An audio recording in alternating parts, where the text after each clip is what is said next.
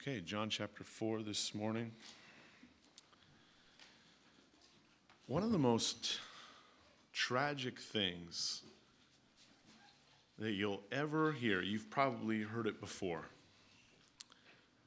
You go to share the love of Christ with someone, the gospel, the good news,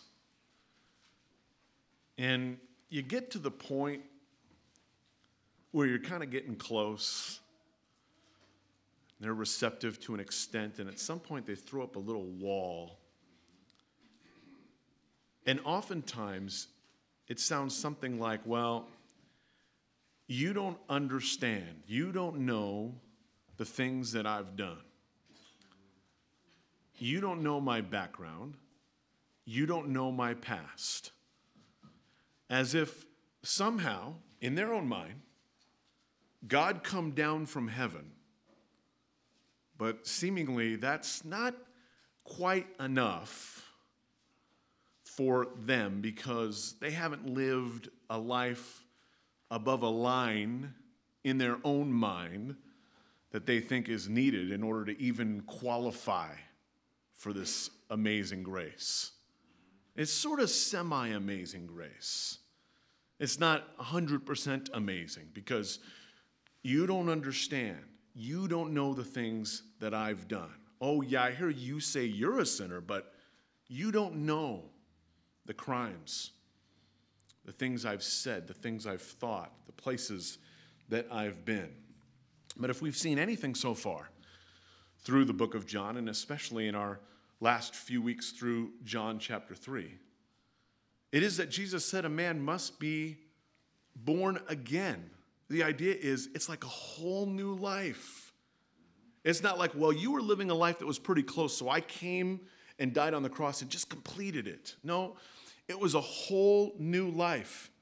He told Nicodemus also that religion and works in and of themselves are not enough, no matter how long you've been studying or what you know about the Bible or how religious you may be, how many ceremonies, rituals you attend. That's not enough either. And the types and the teachings of the Mosaic law, they cannot save any man. They instead point to a man, that man, Jesus Christ of Nazareth. He had to come and he had to die.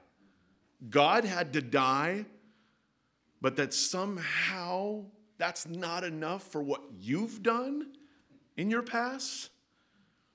And that is the mindset of some. And in a sense, we're confronted again this morning with a woman who has that kind of mindset. She's no different than Nicodemus. She also must be born again. It's one of those musts that we say is in the book of John. Nicodemus, very, very different person. What an incredible contrast, right? Between the first two characters that the Lord Jesus reaches out to one, a man, the other, a woman. One, a Jew, the other, as we'll see, a Samaritan. One, a religious ruler, leader, the other, a social outcast. One, seemingly moral from the world's perspective, the other, undoubtedly immoral. And I don't think that the contrast between these first two characters that the Lord Jesus reaches out to is by coincidence at all. I think it's showing us the very different types of people, the different dynamic involved in this amazing grace that we sing about, that is extended to the whole world. Whether you are the most religious person in the world, or whether you are the most immoral person in the world. Either way, it's the same thing. You must be born again. And so, this woman today, you've heard the story of the Good Samaritan. This, of course, is a story of the very, very bad Samaritan. But she is no further away and no closer to heaven than Nicodemus was when the Lord Jesus reached out to him. It tells us something about grace. You're going to see a divine appointment this morning. I love divine appointments, where Jesus reaches out to this poor woman who undoubtedly is just being haunted by her past. And you know, if you're here this morning, no doubt this is a divine appointment. There are no coincidences. Nothing happens by chance in the kingdom of God. If you're here, you're better off, because it's true, operating on the basis that He has something to say to you this morning. That He brought you here by divine appointment and He wants to speak to your heart. Doesn't matter whether you don't know God or whether you even know God and maybe you have something in your past. We all have something in our past. Or maybe there's something right now and the Lord wants to speak to your heart. Just assume that it's not by chance. It's better that way. It works better when you dig in and go, you know what? You're right.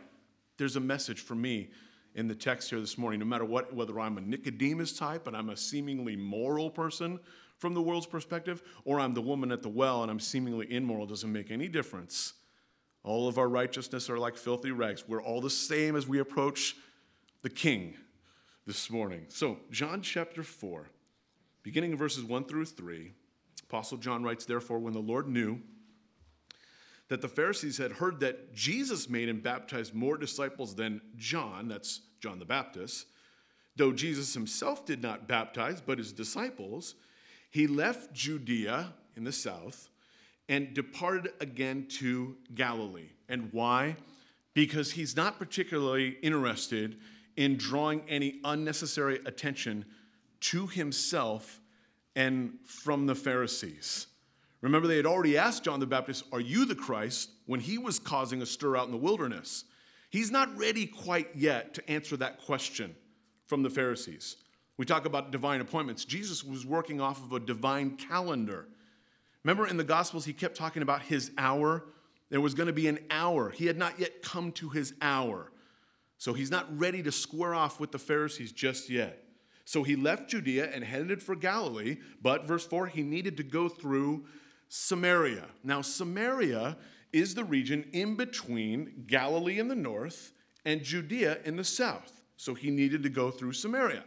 And you think, well, obviously, if he's going to go from the south and he's going to head to the north, he's got to go through the middle, right?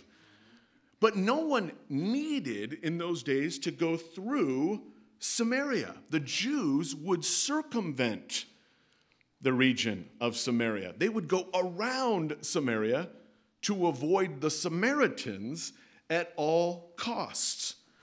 Around 722 BC, the Assyrians came and they invaded the northern kingdom of Israel and they conquered that kingdom and they carried away most of the people of the 10 tribes that were in the northern kingdom of Israel. And then they eventually sent some of their people back who intermarried with the Jews. Some of the Assyrians got together with some of the Jews, and that produced what is known as the Samaritans. Now, because they were half Assyrian and half Jew, the Jews looked down upon them. They considered them half breeds. They didn't really think that they were real Jews. And so they barred them from worship in the temple. And so, accordingly, the Samaritans built their own temple on Mount Gerizim, and they established their own religious traditions. They still held to the first five books of the Bible, what's known as the Pentateuch or the Torah Genesis, Exodus, Leviticus, Numbers, and Deuteronomy. They still held to those, but then they mixed in their own traditions in their religion. The Garden of Eden, where Adam and Eve were, was on Mount Gerizim. When Noah's ark landed, it landed on Mount Gerizim. And when Abraham went out to sacrifice um, Isaac, of course, he went atop, you guessed it, Mount Gerizim, according to the way that they had set things up in this new religion. So there was this rivalry, long standing, between the Jews and the Samaritans. So you see, nobody really needed to go through Samaria. So when it says he needed to go through Samaria, it wasn't a physical need, it was instead a spiritual need. It was a divine appointment that was waiting for the Lord Jesus there. Don't ever forget about divine appointments. I believe that we have divine appointments for us all the time, but we miss them because we're not ready for them. See, I, it's not that they're not there. Don't you agree? I think they're there. I just think we're not praying for them. And when we pray for divine appointments, it's amazing how we just tend to notice that they're there.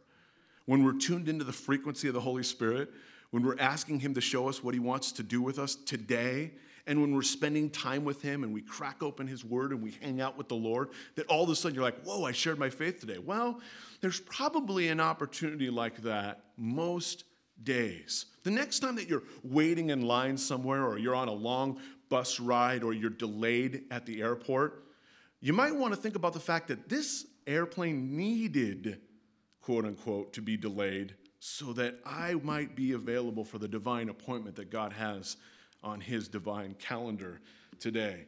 Nevertheless, imagine the shock of the disciples when Jesus says, Boys, we're going through Samaria. For them, that would have been hard to hear. You have to try and put yourself in their shoes to understand, to have a hate for a people so much that you don't even want the dust from that place on their sandals because you don't want to owe them anything. You don't want to owe them a speck of dust. That was the kind of relationship that they had.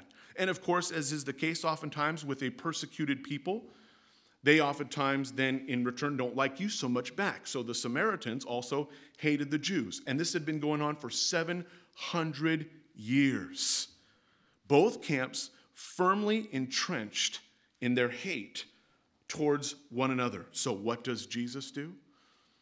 When there's no possibility of bringing these two together, what does he do?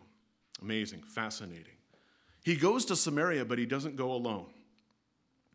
He takes his 12 very Jewish, very bigoted, very nationalistic Jewish men, his disciples, with him so that he might teach them that Jesus Christ is the Savior of the whole world and not just the Jews. He's one that loves all of mankind. So, verse 5, it says, He came to a city of Samaria, which is called Sychar, near the plot of ground that Jacob gave to his son Joseph. Now Jacob's well was there. Jesus, therefore, being wearied from his journey, sat thus by the well. It was about the sixth hour. That means that it's about noon because it's the sixth hour from sunrise, which means the sun is out.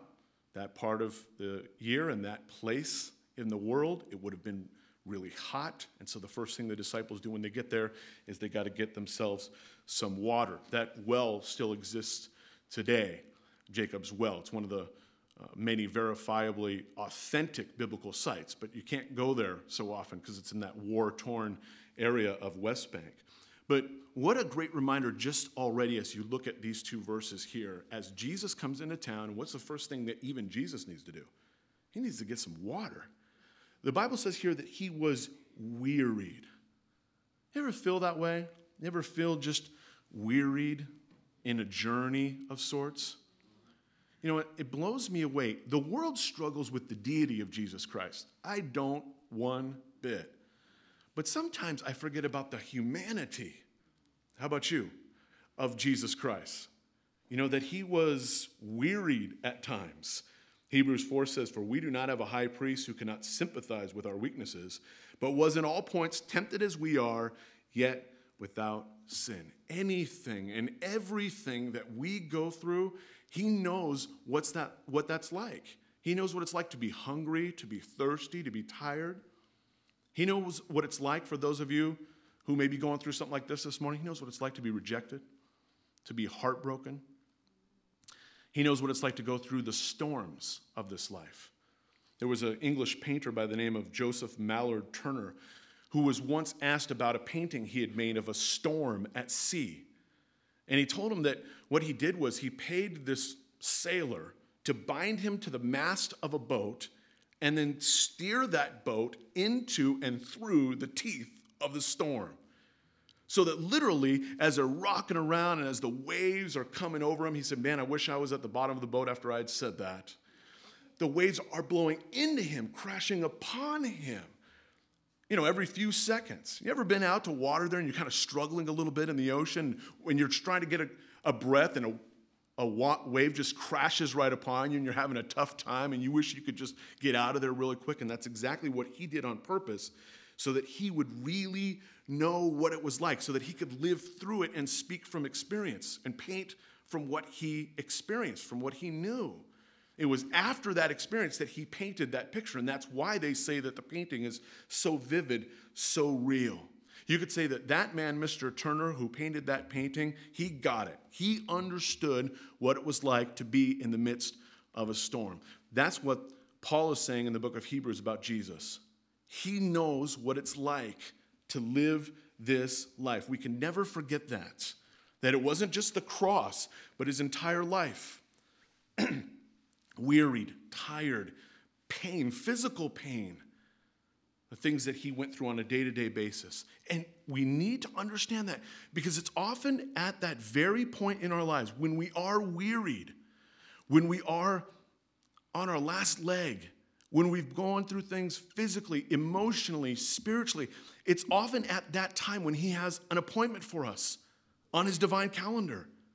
It's often at that time when I'm ready for that appointment, when I'm more desperate and I reach out to him, and then he brings that appointment my way. I was talking with someone this week about this very thing. It's so important because I could name 10 things he's going through right now, just a rough time. And he's a godly man. And so I didn't really have anything to say to him. Any counsel I'd give him, he's already heard before. But the only thing that I did tell him was, well, you know what? It's often when things are at the worst in my life that God has an appointment for me. See, because when things are going well, I tend to just be la di da di da, doing my own thing, and I miss those appointments. And so you may have something coming up here, brother, on your calendar that you need to be ready for. Because here's the Lord, He's at the well, He's wearied, and He's also ready. It says He sat thus by the well, He was waiting. And, verse 7, a woman of Samaria came to draw water. Jesus said to her, Give me a drink. For his disciples had gone away into the city to buy food. This well's probably about a half a mile outside of town.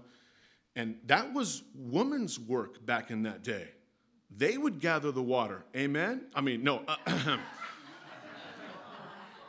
no, no, not. I mean, I think is what it they would go out and they would get the water, and that's a half a mile, both ways, heavy pitcher. That is hard work. I think they probably tried to put the pitchers on their heads because, I mean, trying to lug that much water around like that, that is a tough task. Now, the thing is, typically what they would do is they would go early in the morning or they would go late at night to avoid the heat. So that's why this discussion about this being the sixth hour is significant because this woman is not going when the rest of the women in the community would go, and there's a good reason for that. And we're going to see in just a few minutes that she was going at a completely unusual hour, noon, to go a half mile outside of town to lug around a jug of heavy water so that she would avoid the rest of the women in the community. But although she avoided the other Samaritan women, she failed to avoid this Jewish man who she came across, which just so happened by chance to be the Son of God. Then the woman of Samaria said to him, How is it that you, being a Jew, remember the rivalry, ask a drink from me, a Samaritan woman? For Jews have no dealings with Samaritans. This might have been the first time she ever received a kind greeting from a Jewish man in her entire life. Just remember that, by the way. Because there are groups of people, whether it's right or not, whether it's in their head or whether it corresponds to reality, that think that Christians are too good for them, that think that Christians don't want to talk to them, that think that Christians stand around and judge them for who they are. I'm not saying that that's you or necessarily me, but they believe that. You know, and I mean, I'm not picking out anyone in particular, but I believe I've met, I've known a lot of folks in the gay and lesbian community that think that we hate them, that think that Christians hate them. That's tragic. I was with some coworkers a few months ago. I think they were just trying to get a rise out of me. But they were talking about a story that was on the news of a church back east that was walking around with signs picketing gay people. And the signs were like, God hates gay people. And one of them turned to me and said, Joe, does God hate gay people? Putting me on the spot. I usually don't like answering those kinds of questions, but this one was an easy one. I just turned to them and went, Of course not. How could he hate them? He died for them. No matter what anyone's background is, they can be the woman at the well. That's the whole point of the story. He died for them because, in actuality, He loves them. And it doesn't matter what you've done, there's hope in Jesus Christ. He brings that hope so that no matter what you've done here today, what you've done in your past, what you did yesterday, there's complete forgiveness and restoration found in Jesus Christ. And that is good news for a bad Samaritan woman. She was not a very moral person. But Jesus was about to, in a few years, go to the cross for her as well. What happened in the Bible when Jesus met someone that was especially immoral? He went out of his way to reach out to them, almost to show the others. Oh, no different. Nicodemus, most religious man of the day, the woman at the well, the most immoral woman of the day, didn't make any difference. You're still just as far away. Still requires faith in Christ. So Jesus answered and said to her, If you knew the gift of God, verse 10, and who it is who says to you, Give me a drink, you would have asked him, and he would have given you living water. Don't you love the Jesus style of evangelism? He's able to take anything like a common day thing in nature and then turn it into a discussion about spiritual things. Remember, he did that with Nicodemus when he was talking about the wind. Nicodemus was having a hard time figuring out the spiritual rebirth. I don't get what this whole spiritual rebirth thing is about. And Jesus is like, Nicodemus is like the wind. You don't see the wind, you don't know where it comes from or where it's going, but you see the effects that the wind has. Same thing with the spiritual rebirth. Well, he's doing that very same technique here as he's just building some rapport with this woman, just easing his way into this conversation, trying to establish some commonality. Because remember, here's a woman who already is trying to avoid people when she goes to the well because she's thinking she doesn't really have anything to say to anyone, doesn't really want to talk to people about some of these things. And so he realizes with her, he's not going to be as direct. And Christians need to learn from that too. Those that are evangelists, that have the gift of evangelism, that's great. Praise God. There's a time and a place to just come out and say it, and there's a time and a place to build rapport and establish a relationship with them first. Boy, it's real hot today. Well, it sure is. Well, it's not as hot as it's going to be in hell if you don't turn to Jesus. No, you can't do that. That would be moving just a little bit too fast, in my opinion, right? Although with Nicodemus, he did come out and say it, right? Because Nicodemus was a man with that background. Jehovah's Witness comes to your door, go. You have at it. Just go. Just say, You must be born again. Just do it. Just jump right into it. Go to the cross, take him to Jesus. But if you're talking to someone who's been hurt and been beaten up and who's got a background of sin in their life, who doesn't think they're above it, who thinks maybe they can't even qualify for the kingdom of God, then love them first. It's a good picture here of what the Lord does here. He's just so much more delicate. He talks about living water, the kind of water that quenches a spiritual thirst. Only Jesus can offer up that kind of thing, right?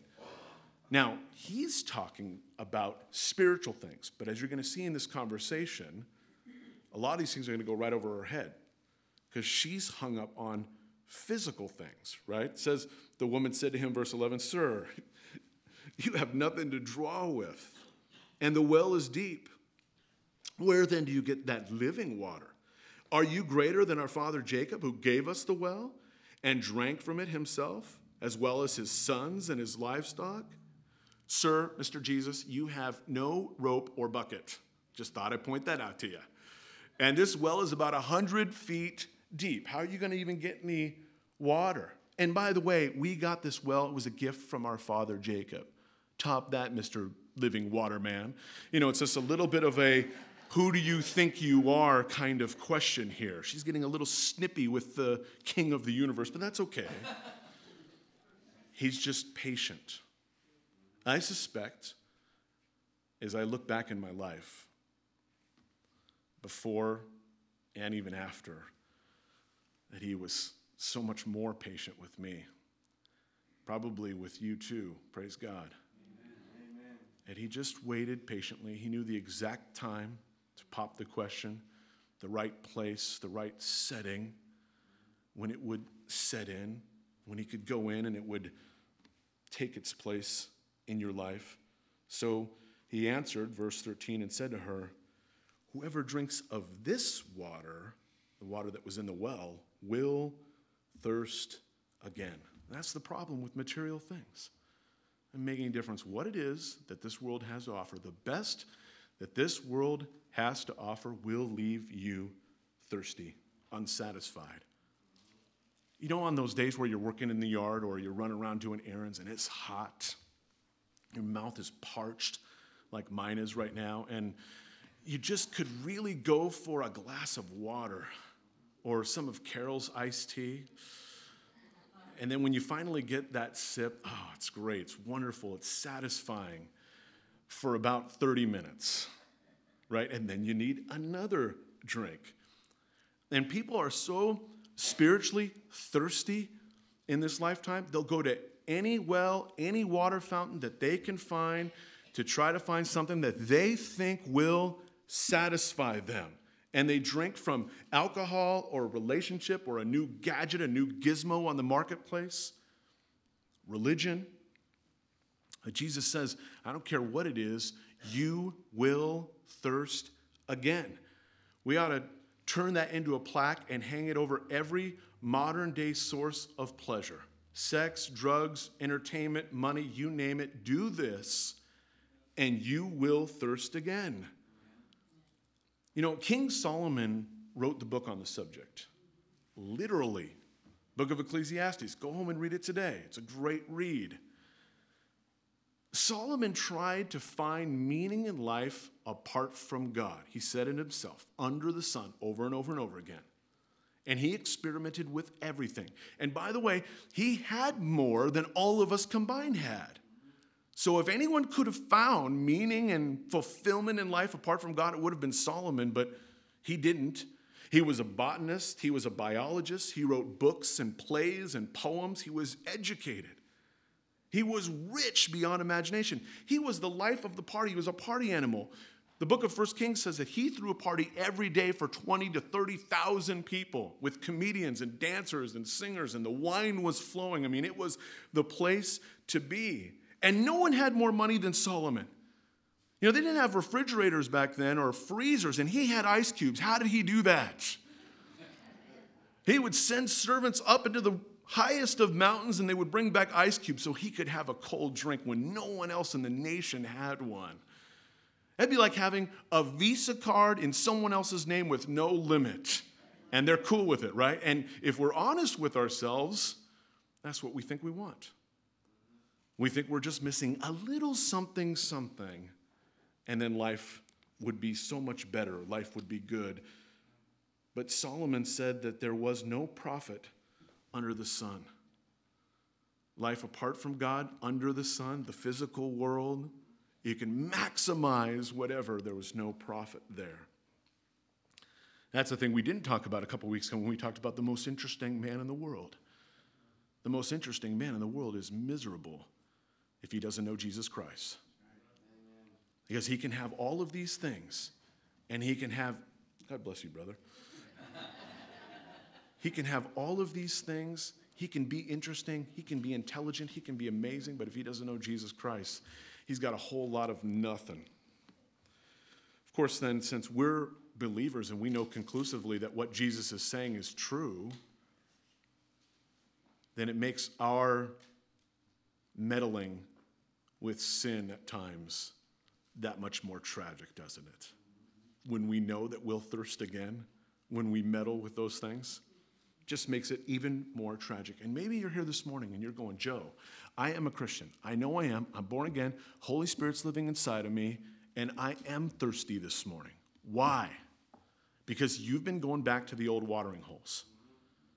You've been going back to those things, the things that made you miserable before you're a Christian. Guess what? When you are a Christian, they make you even more miserable. They didn't fulfill before, they're not going to fulfill now. They just leave you empty and frustrated. One of the Proverbs says, The eyes of a man are never satisfied. Ask about any rich person you know how much money is enough. And to a fault, they'll giggle a little bit, but they all say the same thing just a little bit more every single time.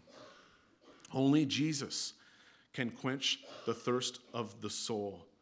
As the psalmist said, As the deer pants for the water brook, so pants my soul for you, O God.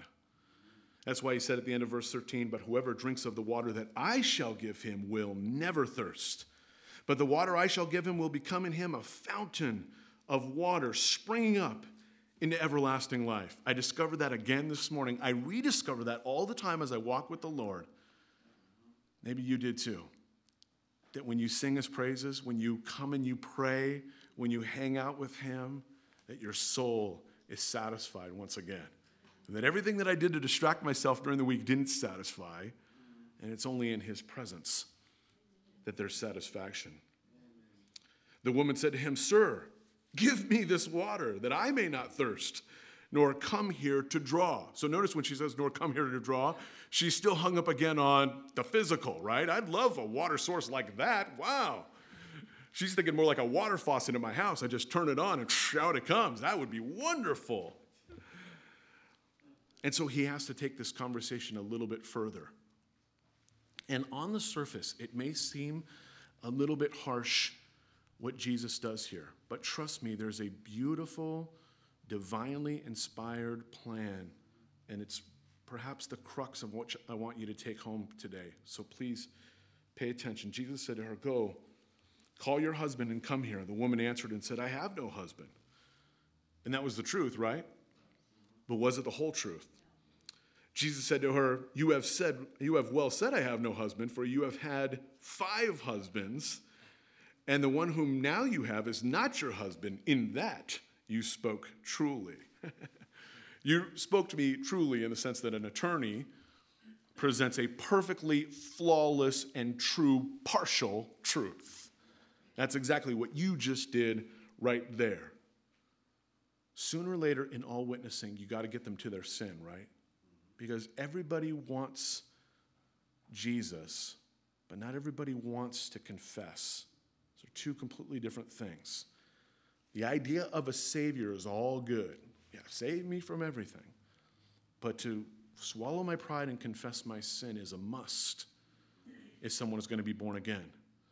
They have to first recognize that they're a sinner, and they have to confess that sin, and then they got to put their trust in Jesus for that sin. No one can be converted until they are first convicted of their sin.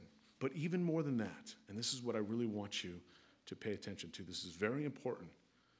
When he eventually forgives her and saves her, because he brings up her past, she will know that he forgave her not on the basis of a partial truth that she told him, but that he loved her and he saved her. And he loved her and he saved her knowing everything about her. Understand that he knew exactly what he was getting. He was getting a sinner. And that when he got you and when he got me, he got a sinner. And if he had not confronted the fullness of her past, then she would always wonder well, maybe he liked me, or maybe he found favor in me, or maybe he was blessed by me. But she would not know that he truly accepted her for who she really was, for the fullness of who she was, knowing everything she'd ever done, where she had been, what she had said, what she had thought, the sin in her life. Because the devil tries to do that. The devil tries to come along after and say, well, wait a minute. Are you sure that they all know that about you? Are you sure that God's forgiven you for all of your sin? I mean, yeah, it's a great gospel, but what about your past? What about that sin you did that you never confessed to anyone that's still in the deepest, darkest places of your heart? And he tries to use that against you. And there would always be that sense in our heart that Jesus forgave me, but I didn't tell him the whole story. Isn't that great this morning to know that, you know what? In reality, you haven't told the Lord the whole story. You haven't confessed every sin you've ever done, and neither have I. But He knows your heart, and He knows of it all, and He's thrown it as far east as is the west. So glad that He knew it all. I confess even to this day that I try to confess, but I'm sure I forget some things. How about you? But He's forgiven me of it all. He knows everything. Amazing grace. How sweet the sound that saved a wretch. He only saves wretches. And that doesn't tumble me down into condemnation. Oh, I'm a wretch. No, it helps me to understand even better that He loved me knowing exactly what I was, not what I appear to be in front of everybody else. He knows my heart, and He's forgiven that completely. He says to this woman, I know you, I know everything about you, and I love you just the same. And she knew that he did. That's why he told her, Nah, you've had five husbands, and the one you're with now is not your husband. He knew, and she knew that he knew. And so, verse 19, the woman said to him, Sir, I perceive that you're a prophet. Wow, nothing gets past her, huh? but now, watch this. She realizes she's in the presence of a prophet. And what does she do, like many people do when they start hearing the truth? They change the subject. Why? To get the focus off of her immorality. A lot of times, someone will throw up a theological issue or you know, try to debate something with you because they don't want to talk about their sin. That's exactly what she does. She says, Our fathers worshiped on this mountain, Mount Gerizim, and you Jews say that in Jerusalem is the place where one ought to worship. Just a smokescreen. It's the age old. Well, what about that guy in the jungle of India that's never heard the gospel before? Does he go to heaven or hell? That's exactly. Do you guys immersion or is it uh, sprinkling? New American Standard Bible or New King James. It's just a smokescreen, as one pastor said, a red herring that she hopes will hide her blemished soul from his penetrating gaze. But he loved her too much. Verse 21 Jesus said to her, Woman, believe me, the hour is coming when you will neither on this mountain nor in Jerusalem worship the Father. You worship what you do not know. We know what we worship, for salvation is of the Jews. It doesn't make any difference. The issue is not Mount Gerizim. The issue is not Mount Jerusalem. That's not what this is about. He said the real problem is you worship what you do not know. That's the problem. It's not necessarily where you worship or even how so much, it's who you worship. But he didn't love, by the way, he wasn't afraid to tell her something that we need to not be afraid to tell people too, okay? Pay attention to this. Every once in a while, in love, after you've built rapport, after you've established some common ground, after you let them know you care about them, it's okay to say, You're wrong. You're wrong. The Samaritans had combined their own religion. They took the law of Moses, that's good. And then they combined that with other influences from pagan religions around them. Just like every other roll your own religion that people have today, it leaves people not knowing where or how or even who they're supposed to worship. They're just confused. And Jesus makes it very clear that not all religions are equally acceptable before God, and that some act in ignorance and unbelief in how they worship. I know in Santa Cruz County that might be considered hate speech, but oh well. I don't see how it could be hate to tell someone the truth about God. Isn't it amazing that we live in a world today where you can use the word true or truth in every other aspect of life and it's fine? In fact, the world would fall apart if there was no truth. Can you imagine trying to run a company without truth? Could you imagine trying to do anything without truth? But the second you invoke the word truth as it pertains to religion, people get all bent out of shape. But not Jesus. Jesus used it, in fact, three times here in the next two verses, making sure she understood there's truth and there's not truth as it pertains to what I'm sharing with you. He said, But the hour is coming, verse 23, and now is when the true worshipers, which means there are some that aren't, will worship the Father in spirit and truth. Everyone take note of this here. For the Father is seeking such to worship him. I like that. God is spirit, and those who worship him must, and here's that word again, must worship in spirit and in truth. The Father is not seeking one or the other, spirit or truth. He's seeking both. Pastor Jon Courson once said, A church that worships in spirit and not in truth, it will blow up. A church that worships in truth and not in spirit, it will dry up. See, there are those that worship in truth, but not in spirit and they are academically and doctrinally sound. They talk about their theories and they read their books, but it's dry. There's no spirit there. And then you've also probably been to a church where they spirit where they worship in spirit, but not so much truth. You know, where people are excited and they're rolling around and they're barking and they're doing all these crazy things, and there may be a spirit there of sorts, but a truth is lacking. I'll tell you, I was at a memorial a couple weeks ago, and it was a little bit tragic the way it ended.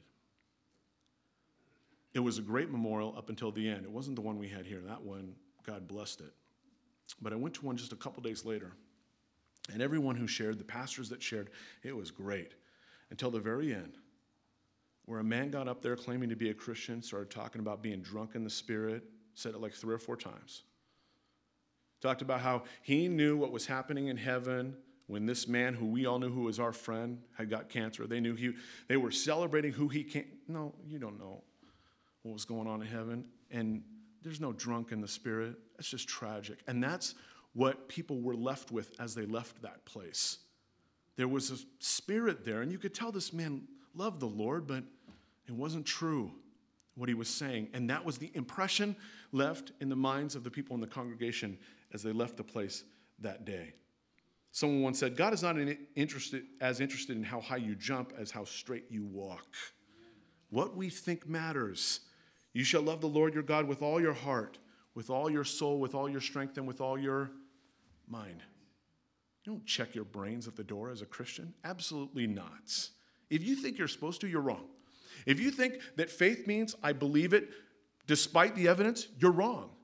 The evidence is on our side. It's all on our side. Doesn't matter what study you go down, doesn't matter what you look at, doesn't matter whether it's archaeology, doesn't matter whether it's science, it's history, you name it, religion, anything, philosophy, you will come back to Jesus Christ if you study long enough. I guarantee it.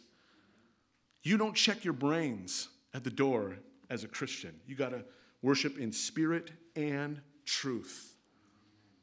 Spirit and truth, they're both important.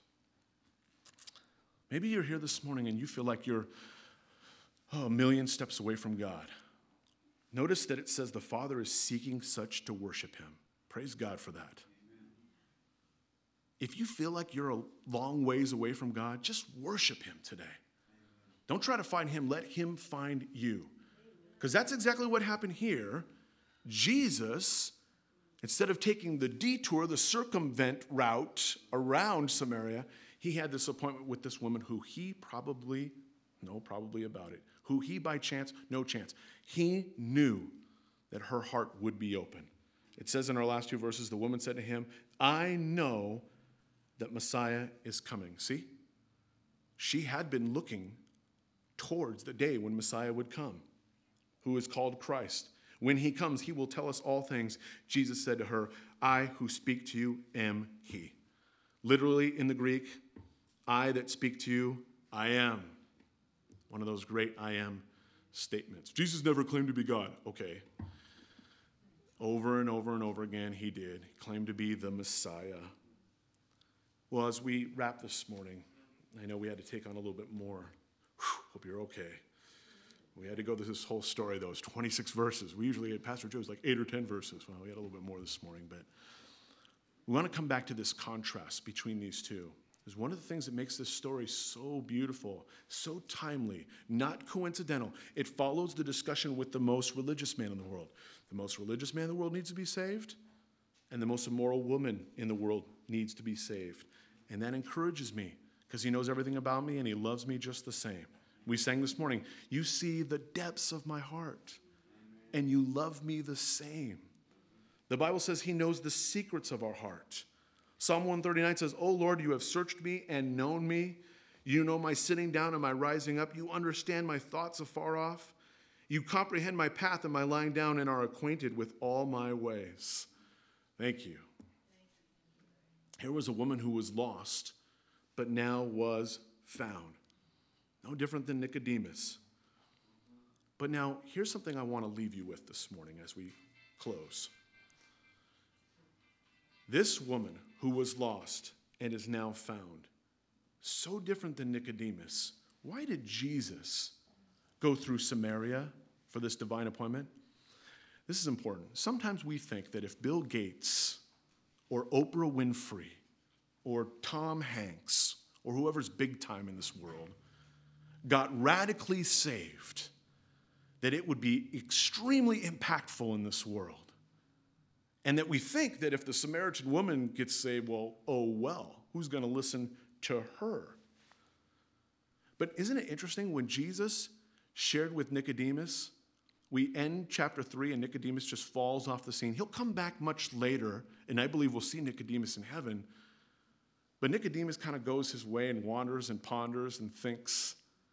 And the woman at the well gets saved, and everything changes. Because in verse 39 it says, And many of the Samaritans of that city believed in him because of the word of the woman who testified, He told me all I ever did. See, it's amazing grace, it's an amazing gospel because you have someone like this who can get saved, and everyone goes, Wow, if she can be saved. And we know her past, we've shunned her in this community. She went and told people, and the whole village came out to see Jesus Christ. That was radical. I don't know that the same thing would happen if Bill Gates or Oprah Winfrey got saved. I don't know. They might just go, oh, he's Looney Tunes. She got saved and people changed as a result of that. That is extraordinary, diverse, wonderful, amazing gospel of grace. Lord, thank you for